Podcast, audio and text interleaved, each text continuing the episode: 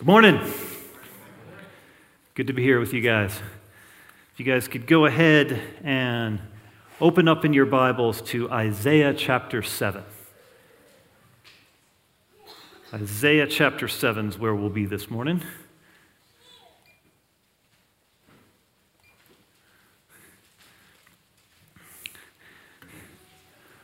Well, you turn there. Uh, so, as was mentioned, for those of you who uh, might be new visitors or who I haven't met yet, uh, I'm Luke Wayne, one of the elders here, and I'm also a writer and researcher for uh, a ministry called CARM, the Christian Apologetics and Research Ministry. And so, because of that, I spend a lot of time interacting with people of other faiths and other worldviews. And uh, have a lot of chance to hear some of the ways they defend what they believe, some of the foundations they try to rest their beliefs on, and here's some challenges to our own. Um, and it can be hard sometimes, but overall, I've found it to be very enriching to my faith um, to, to deal with those things. Uh, but it's, it's interesting how often you find people of other religions and other worldviews who try to find their founder, their religion, their church in our Bible. Try to show that their group or their leader or their prophet or their founder was prophesied here in the Old and New Testaments. Uh, and one of the uh, one of the more interesting, to me anyway, of those is in the religion of Islam. The Quran specifically says that Muhammad is prophesied in both the Jewish and the Christian scriptures. And so Muslims, for centuries, have been scouring our texts to find Muhammad in there. And they, uh, they come up with some interesting, creative places. One of my, my favorites is they actually claim to find Muhammad in Song of Solomon 516. Um, now, Anyone who, who's read Song of Solomon and knows the context of it recognizes, even before reading the verse, that uh, our balanced, scholarly, fair response to their argument is cackling laughter. Uh, but, but the verse reads His mouth is full of sweetness, He is wholly desirable. This is my beloved, and this is my friend, O daughters of Jerusalem. And they say, See, there's Muhammad. You guys, you guys ready to convert now?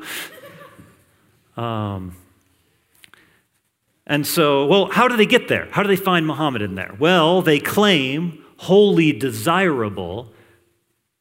Well, you see, the word wholly desirable there, it's actually one Hebrew word, Mahmad, which in the plural form that it's in here, the emphatic plural, so wholly desirable, they use a plural form to say it's wholly desirable, not just desirable, and it's Muhammadim. Muhammadim, Muhammad, Muhammad. You see, Muhammad, his name, his name is in the verse. Muhammad's name is in the verse, and his mouth is full of sweetness because he spoke the Quran and revealed it to humanity. You see, we found Muhammad. He's in the Bible. Come on, you Christians convert. And of course, you can find this, this is Muhammad is actually, uh, Muhammadim is a very common Hebrew word. You even find judgment passages where God says, um, warning Israel that he is going to come and, uh, in judgment, punish them by destroying their Muhammadim. Um, Muslims don't like to turn to that verse to find Muhammad. But, uh, but so we look at this and we find amusement that, because the context makes it so silly to try to take this love poem and say it's actually a, a, a prophecy of Muhammad, and then to, to, to take the, the word and mistranslate it as they do to try to turn it into Muhammad's personal name. Um, and so we look at that and we, and we laugh. And we should. It is silly. And and I'm not trying to be mean about it, but as we share the gospel with our Muslim friends and they raise things like this, we need to show them how silly it is by walking through these things and helping them realize what the text is really all about, how they're misusing it. Sometimes, however, things get flipped. You see, we can look at Song of Solomon 5:16 and we could say, well, obviously that can't possibly be talking about Muhammad. But every Christmas, guided by Matthew and especially and the New Testament authors, we turn to Isaiah 7:14. Therefore, the Lord himself will give you a sign. Behold, the virgin shall conceive and bear a son, and shall call his name Emmanuel. And we say, You see, Jesus, the Messiah, would be born of a virgin, would be called Emmanuel, God with us. You see, this is Jesus. Case closed. And our Orthodox Jewish critics say you guys are doing exactly, exactly what the Muslims are doing in Song of Solomon 516. And if you would just read the passage and look at the context, and if you would just realize how you're mincing the words, you would realize that you are just as laughable as the people who you criticize. So, is this true? Are we misrepresenting what Isaiah was writing about? How many of us, without looking down at the page yourself, how many of us could explain, are familiar with where this verse is found and what exactly it is talking about in its original context in Isaiah? Isaiah is a really long book, and sadly, a lot of us don't take it on as often as we should, even though it's so frequently quoted in the New Testament and so central to New Testament theology. And so today, I want to take some time to answer these objections, but to do that not merely as an intellectual exercise in, in proving the validity of our, our faith in our text, but because doing so gives us a chance to dig deeper in to this text and realize the weight and glory of the prophecy that Jesus came and fulfilled is actually much more magnificent than merely proof texting the sentence by itself gives our Lord credit for. That in the end, this is going to be some hard work as we walk through this. Um, but I hope in the end you'll be able to look back and treasure this text all the more and glorify our God who did indeed fulfill so many promises by sending us the ultimate deliverer in Jesus Christ, who did come as God with us. And so our message today is called, O come, O come, Emmanuel. We're going to look at that ancient yearning for the Messiah to come what this text tells us about it, and how Jesus did miraculously fulfill that promise. But in doing so, we are going to see that there is some truth in the, object- in the objections that are raised against us. That's what makes their objections uh, so, uh, feel so weighty sometimes, is that there actually is some truth mixed in there but they ultimately miss the point. Not just that Matthew makes in showing the fulfillment, but that Isaiah intended all along. So, as we take on the weighty task of stepping into this text and walking through and seeing the depth of its meaning, let's pause and pray that God would, would bless this time and give us eyes to see and ears to hear. Dear Heavenly Father, we thank you so much for sending Jesus. We thank you that he did come born of a virgin, that he did come to save and redeem his people, and to rule this world as our King and Lord.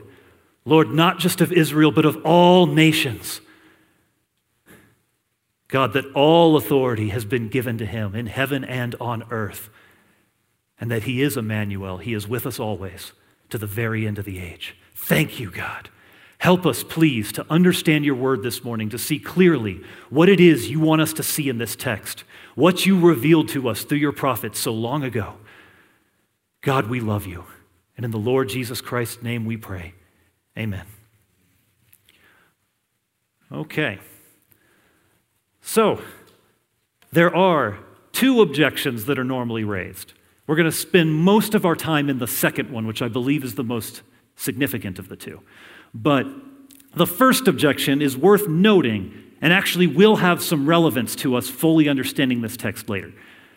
And so the first objection is that when we read this verse, behold, the virgin shall conceive, that that is a Christian mistranslation. That we're actually misrepresenting what this verse is saying right from the start. It's not talking about a virgin birth, and therefore Jesus' virgin birth can't have anything to do with it. That's never what the verse meant to begin with. We've just messed it up. So they point, the Hebrew word here that we translate virgin is alama.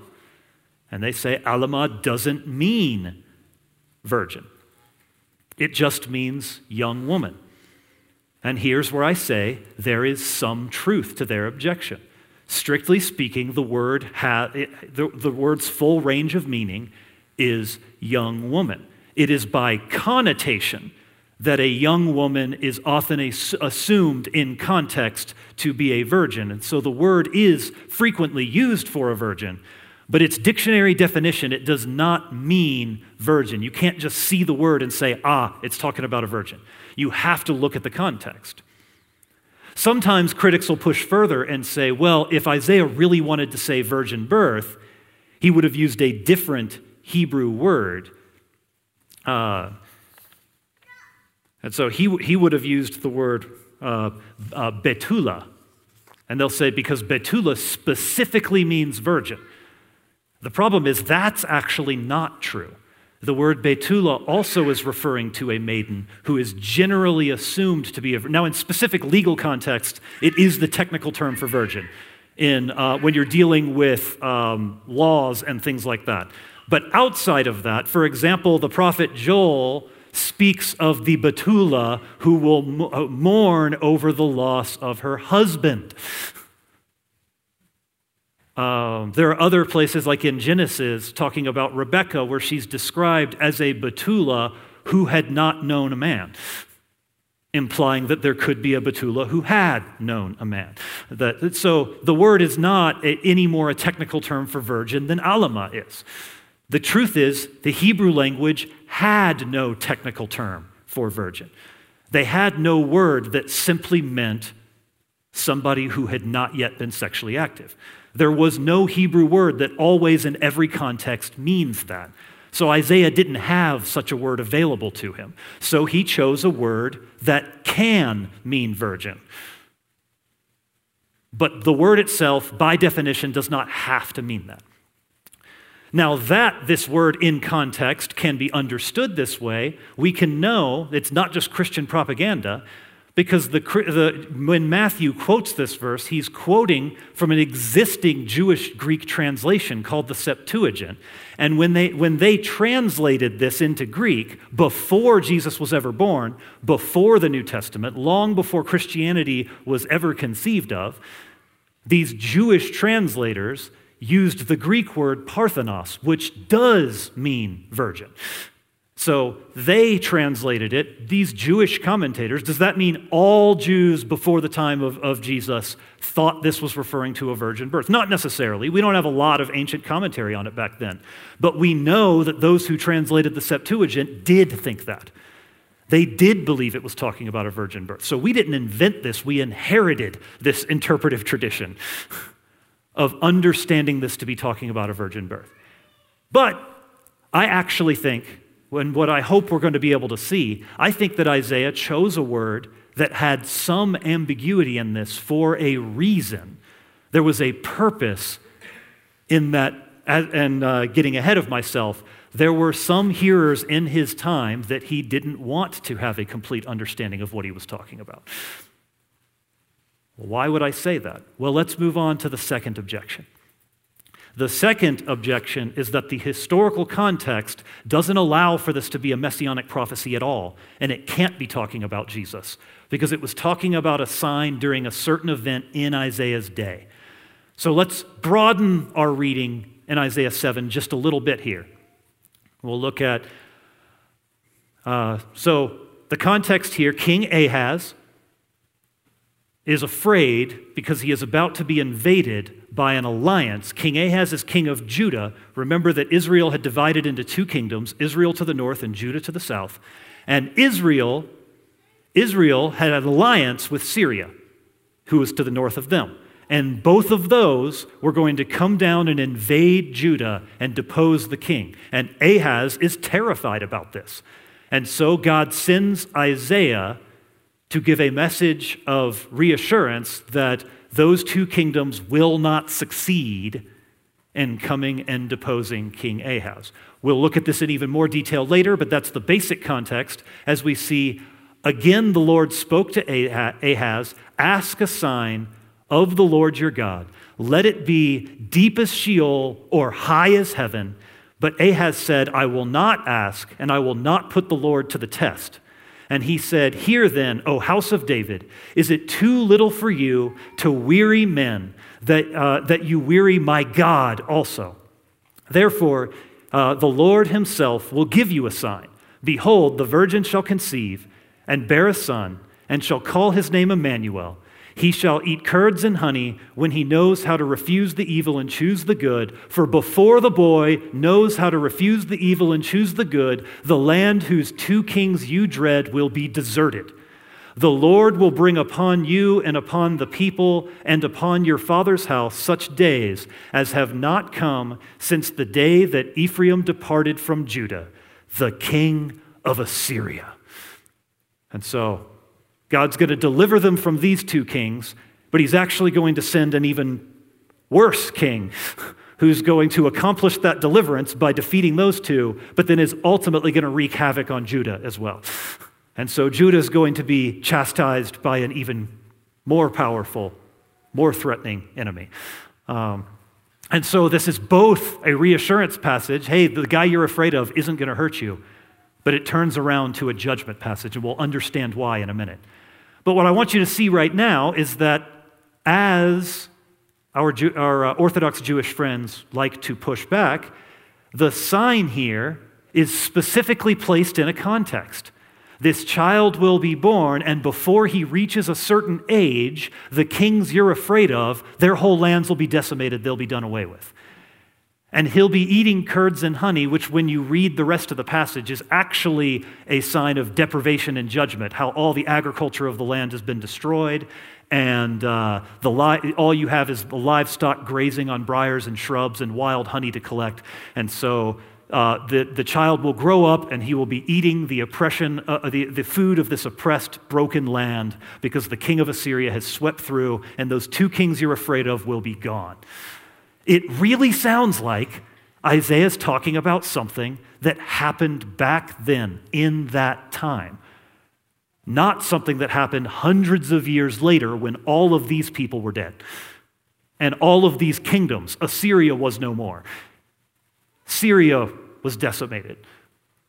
Israel had been long taken into exile.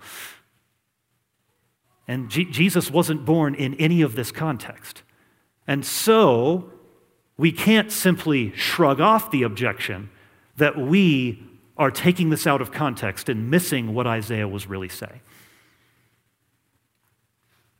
Now, spoiler alert, we're not, but we can't simply shrug it off. We have to, if we take the scriptures seriously, walk through and try to understand why the text is framed this way if it is actually pointing to a greater hope of a Messiah to come and deliver God's people at a future time.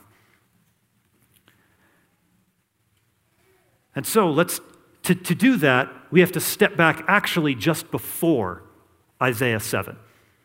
And then we're going to look at the chapter of Isaiah 7. We need to step back just before it because Isaiah, in his book, has set up a context for why he's telling this story at all. And so, in Isaiah chapter 6, after his grand heavenly vision, his temple vision of the exalted God on his throne. And then Isaiah, uh, he hears, and we'll read here towards the end of the chapter. He heard, I heard the voice of the Lord saying, Whom shall I send? And who will go for us? Then I said, Here am I, send me. And he said, Go and say to this people, keep hearing, but do not understand. Keep seeing, but do not perceive. Make the heart of this people dull and their ears heavy and bind their eyes, lest they see with their eyes, and hear with their ears, and understand with their hearts, and turn and be healed. Then I said, How long, O Lord? And he said, Until the cities lie waste without inhabitant, and houses without people, and the land is a desolate waste, and the Lord removes people far away, and the forsaken places are many in the midst of the land. Uh, and though a tenth remain in it, it will be burned again. Uh, oh, wait, sorry, we'll come back to it. Uh, yeah, like a terebinth tree or an oak the, uh, whose stump remains when it is felled, the holy seed is its stump. All right, so here we begin. What is Isaiah's mission that God has given him? To go and preach to this people, but to preach to them in such a way that they will hear but not get what he is saying. He's actually told you right before we get to chapter 7 and get into this story that the whole point of what Isaiah is doing right now is that he is preaching to a people who are not meant to get it, that there is truth concealed in what he's saying that would not be obvious to Ahaz and the men around him or to, uh, to the others to whom he is preaching. Also, hang on to this stump language because we're going to come back to that in a second too. But we see just after Isaiah 7, he again says, Bind up the testimony, seal the teaching among my disciples. I will wait for the Lord who is hiding his face from the house of Jacob, and I will hope in him. Bind up the teaching. Isaiah is communicating something in Isaiah chapter 7. He tells us before and afterwards that is not meant to be understood at that time, but afterward. After this judgment has come, after the land has been weighed laced, there is a future time in which what he's teaching will give hope to his people, but they are not supposed to get it yet. There is a message to a future time of his people that they are supposed to be able to look back and understand. And he's writing this story down for them. And he's choosing his words as he writes this story down in a way that they will read and get it. What's more there is that Isaiah 7 is part of a larger context. Again, Isaiah 6 began by saying, They'll be laid waste, and the holy seed will be the stump of a fallen tree. Well, once we get to Isaiah 11, we see that Isaiah has never left that subject. He's, uh, so from 6 to 11 is all actually part of a larger unit that's all meant to be read together, not atomized individually. So when we get to 11, we see, and there shall come forth a shoot from the stump of Jesse and a branch from his roots shall bear fruit. And the Spirit of the Lord shall rest upon him the Spirit of wisdom and understanding, the Spirit of counsel and might, the Spirit of knowledge and the fear of the Lord. And his delight shall be in the fear of the Lord. And he shall not judge by what his eyes see, or decide disputes by what his ears hear, but with righteousness he shall judge the poor and decide with equity for the meek of the earth. And he shall strike the earth with the rod of his mouth, and with the breath of his lips he shall kill the wicked. Righteousness shall be the belt of his waist, and faithfulness the belt of his loins. This is clearly a messianic prophecy. And even non Christian Jews long have understood it that way. You can find it in many rabbinic sources interpreted that way. That this is talking about the holy seed has been reduced to a stump. The line of David, the promised line, has been reduced to a stump, but a shoot is going to grow from that stump, and the tree will rise again. There is a promised one here that you're looking forward to. Everything is going to seem lost, but don't worry. One is coming who will sit on the throne of David again, and he he will rule in a way that your current kings do not. He will do what the other kings have never done. He will fulfill my promises. So between 6 and 11, we see a lot more about this king. I'll give one more classic Christmas example Isaiah 9 6. For to us a child is born, to us a son is given. The government shall be upon his shoulders, and his name shall be called Wonderful Counselor, Mighty God, Everlasting Father, Prince of Peace. Of the increase of government and of peace there will be no end. On the throne of David and over his kingdom, to establish it and to uphold it with justice and with righteousness from this time forth and forevermore. The zeal of the Lord of hosts will do this. So, from, from Isaiah 6 and Isaiah's commission to preach, all the way through 7, 8, 9, 10, on to 11, this hope for the, the decimated stump of God's people, of this restoration through the Messiah, is the running theme. This is the message that the later people are supposed to, after this judgment comes, are supposed to be able to look back and see. But people at the time Isaiah was preaching, it was hidden from them. Isaiah says it is sealed up. The whole point is for them to hear but not understand, see but not perceive. And so Isaiah wants us now to be not to simply say, What would Ahaz have understood from these words? He wants us to look back and see what Ahaz could not in these words. Now, let's quickly move through this passage. Let's take a look.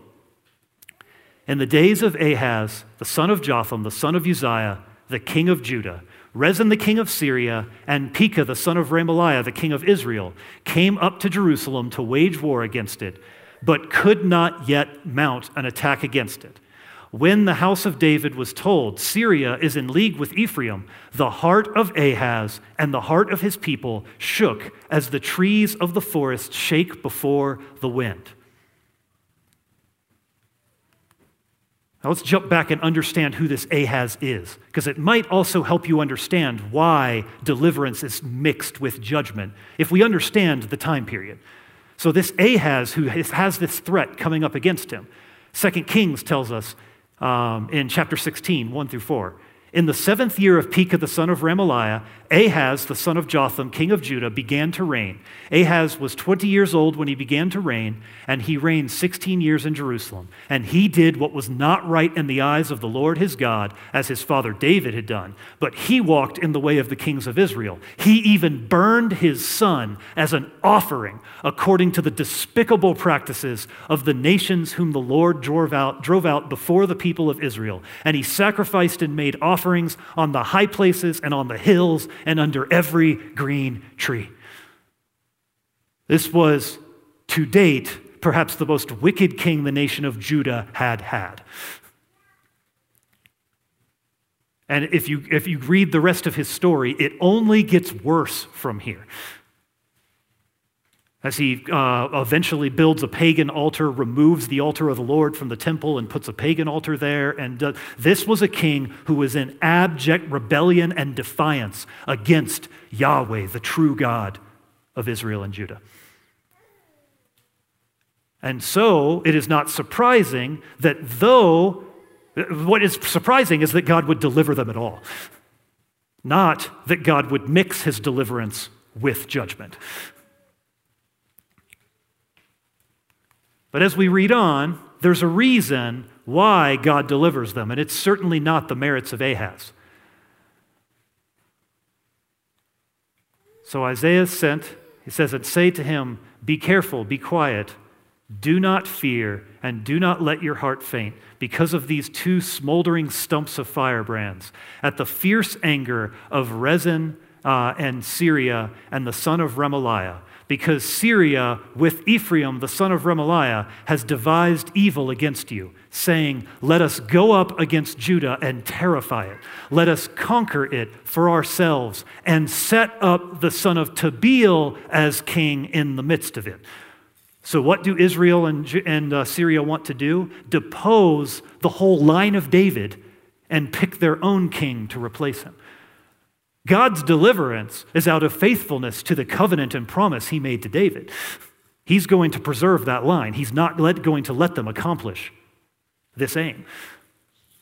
And again, recognizing that crisis, we see for God to fulfill the messianic promise, he ultimately has to stop this plot of Syria and Israel to eliminate and remove the line of David. So we continue. Thus says the Lord God It shall not stand, it shall not come to pass, for the head of Syria is Damascus, and the head of Damascus is Rezin. And within 65 years, Ephraim will be shattered from being a people. And the head of Ephraim is Samaria, and the head of Samaria is the son of Remaliah. If you are not firm in faith, you will not be firm at all.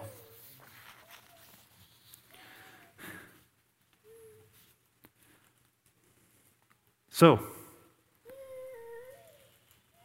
here again, we have some more insight into, um, into the king's fear. This was personal. This wasn't just about conquering his land, taking his cities, taking his wealth. It's about destroying him and his house. And he's afraid.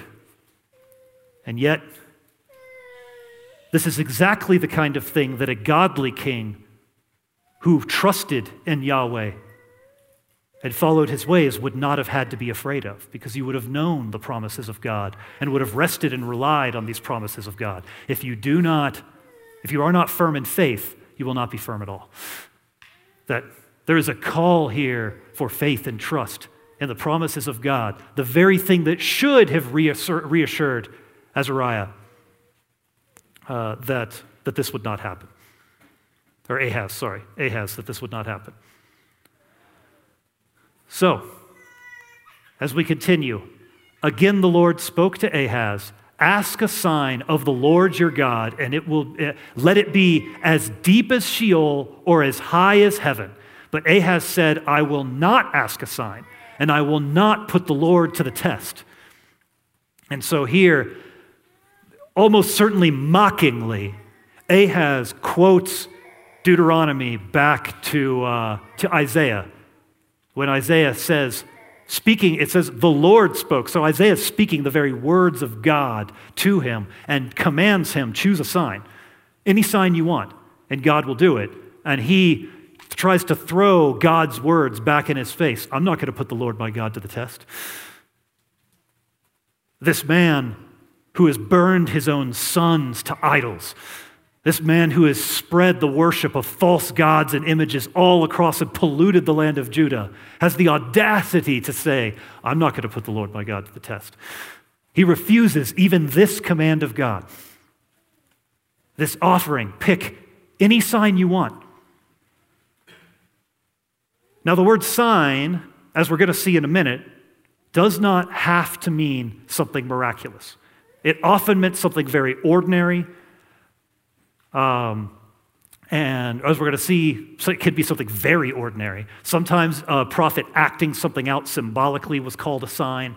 But here, the offer is clearly for a miraculous sign, a heavenly sign, a sign from the depths. Whatever in all of creation you pick, God will do this.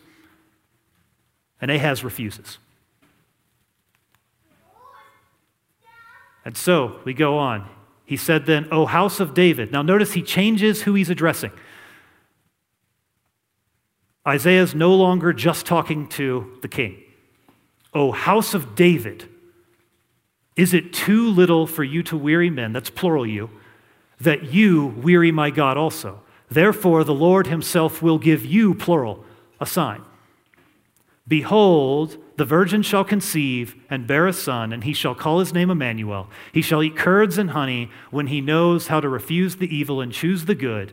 And before, uh, for before the boy knows how to refuse the evil and choose the good, the land whose two kings you dread will be deserted. The Lord will bring upon you and upon your people and upon your father's house such days as have not come since the day that Ephraim departed from Judah, the king of Assyria. So here we come back to the heart of our prophecy. What would Ahaz have understood the sign to be here? Well, more than likely, he would have taken this to be a very ordinary sign, the sign of a timeline. If we look elsewhere in, uh, in Isaiah, there's a time when Hezekiah is fearful of the siege that he's being uh, that he is under by the king of Assyria. So later in the time when the king of Assyria has come and is decimating Judah, the king Hezekiah is, siege, is sieged in Jerusalem and he's fearful. And he is given a sign. And this shall be the sign for you. This year you shall eat what grows of itself, and the second year what springs from that. Then on the third year sow and reap and plant vineyards and eat their fruit.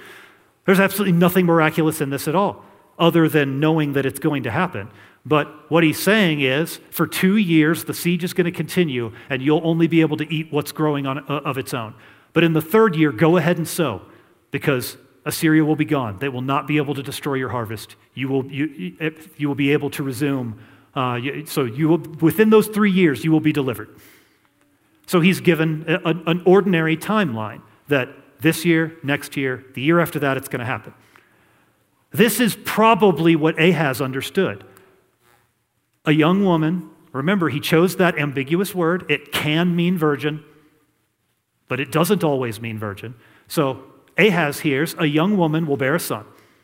The young woman will bear a son, and by the time he is of a certain age, the kings you fear will be eliminated. Okay, it's a timeline sign. Pretty simple, straightforward sign, normal prophet stuff. Not necessarily grand, the, the grand thing he seemed to suggest before, but this would have made perfect sense to Ahaz. Um, and so, for time's sake, uh, we won't read all the rest of that, but understand the rest of the chapter then fleshes all that out. The, the judgment that's going to come first on Syria and on uh, Israel, and then finally on Judah but ultimately, God will preserve a remnant through which he will carry on his promises. And uh, so that Ahaz would have had a simple understanding of this that would have been truthful. Things did happen on exactly that timeline, just as it was stated. That is a way you can understand this text. But is that all Isaiah means his readers to get out of this text? I think we have good reason to say no. I think we have very good reason to say that Isaiah intended his readers later on, after this time, looking back, to see much more in this promise. First of all, again, we have the fact that this is set in the context of a great sign. Pick anything from the lowest depths of Sheol to the highest heaven, anything of all creation.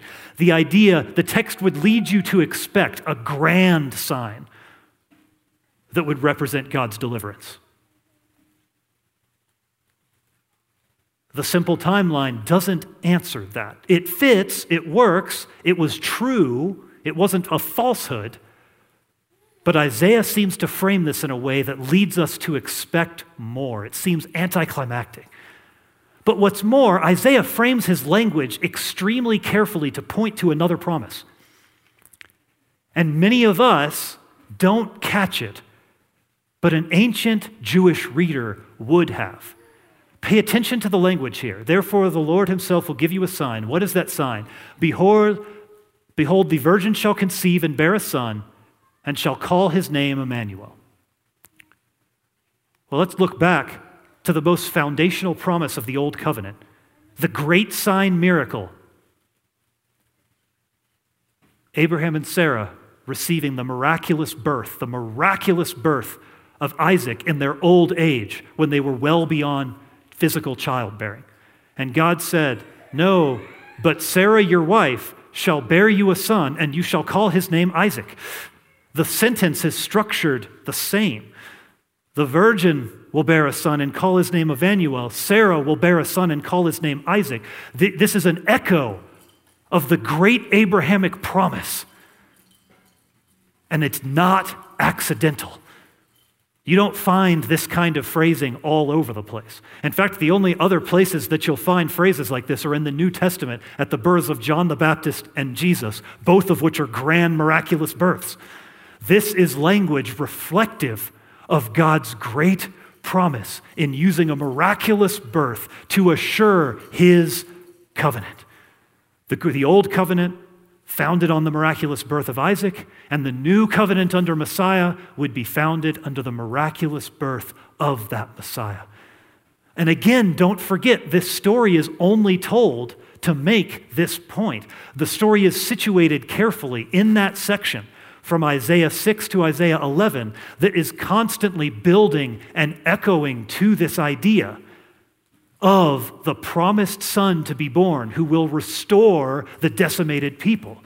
Their deliverer will come who will re- fulfill and renew God's promises to them. And in fact, this name, Emmanuel, given to the promised son in Isaiah 7, is echoed again as in uh, Isaiah 8 and in that prophecy, in Isaiah 8 8, it speaks of your, uh, this your land, O Emmanuel. That the, all the land belongs to Emmanuel, so that Emmanuel would be a kingly son, at least,